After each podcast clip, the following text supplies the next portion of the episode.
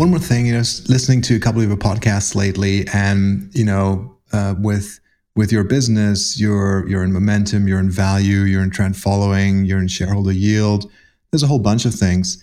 I heard you say that you believe that trend following is a great complement to value, and I, you know, was thinking about that because we had this point on on our show a couple of times saying that, well, really, you know, we could be doing just pure trend following, 100% of it that would be great. And in fact, you know, we're doing it.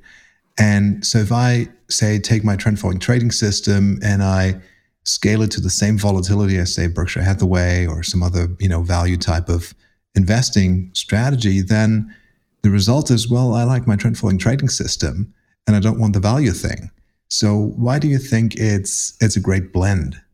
By far the most important thing in all of the investing space, I think, is for people to find an approach that works for them. And I actually don't think, as I get older, uh, I, I don't think the particular investing approach that people undertake is the most important thing. I think the most important thing is is how much they save and how much they invest in the first place, and when they start to save and invest. I think for most people, that swamps how much they're going to return on their portfolios, and so uh, you know what we love talking about, which is the fun part, which is the sexy part, talking about the investing side, and it's endlessly fascinating. You know, we could spend many many hours, um, you know, going down rabbit holes of the best way to do value investing or or momentum or anything else, market cap weighting. I, I think the hardest part for most people, and, and and when I say people, by the way, I mean, I mean institutions too. Most of the institutions we talk to are just as bad as the average person on the street as far as um, building and, and, sticking with a portfolio. And a lot of the academic research backs that up too.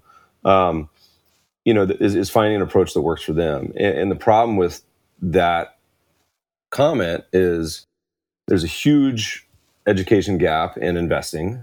You know, so they don't teach in the U.S. At least they don't teach personal finance or investing in high school or college. Not mandatory. Um, you need a fair amount of financial history to have a good grounding in um, in the markets. And then even once you know that, you really don't find your way, your path until you experience it.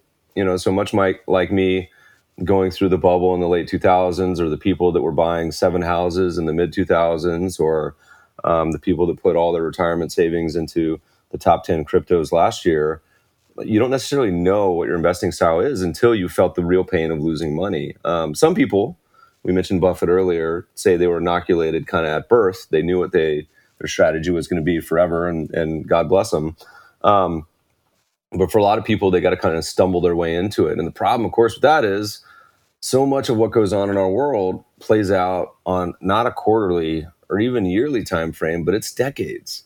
I mean, there's some investment approaches that I think are totally viable that could have an entire decade of underperformance. People used to ask me, said, Meb, what what do you think is a reasonable time frame to assess XYZ strategy. And usually talk about my own, but I said I used to think it was 10 years. Now I think it's 20. But how many people, you know, are, are willing to sit around for 20 years and, and look into an investing strategy?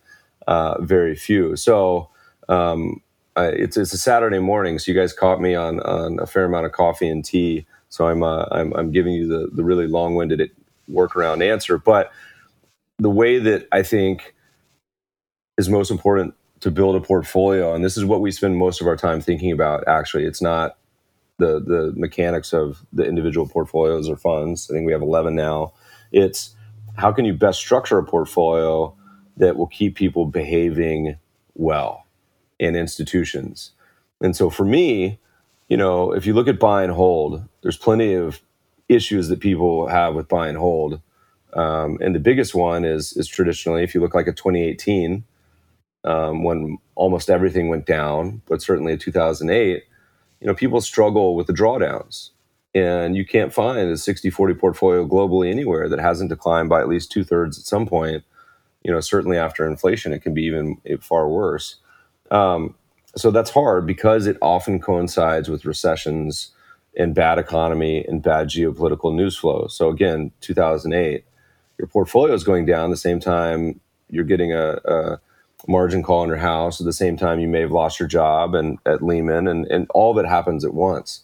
So it's not necessarily a really diversifying investment. Over the long term, sure, but over the short term it's not. and that's kind of where trend following shines as a complement to what's going on in the, in the rest of the portfolio. But trend following is, as we all know, as most of us probably experienced in 2018 and other years, um, is not safe from its own struggles. Um, they tend not to be the same struggles and the same timing as a lot of the buy and hold or value stuff. Uh, so you know, it's the whipsaws, it's the times. Um, the biggest struggles of trend following, I think, for allocators and investors is looking different. You know, is the risk of hey, the S and P is up twenty, why are you only up five? Or um, whatever it may be, my neighbor's getting rich on Ethereum. Why? Why am I not in this uh, as opposed to this trend following fund? And so it's a different set of struggles. So we've kind of settled on this yin yang, and this is what works for me personally. For other people, it could be totally different. Of half in each, so half in the global market portfolio, which is roughly half stocks and bonds, half U.S. and half rest of the world, and half in trend following strategies. And um, this is a riff on an old John Bogle quote, and he would roll over in his grave. God bless him. I think he's national treasure. But to, to, to hear us talking about trend following and, and repurposing his quote about buy and hold, but he used to say, you know, he has a 50 50 stock bond allocation. And, you know, he says because he wants to spends half his time worrying he has too much in stocks and half the time worrying he has too much in bonds.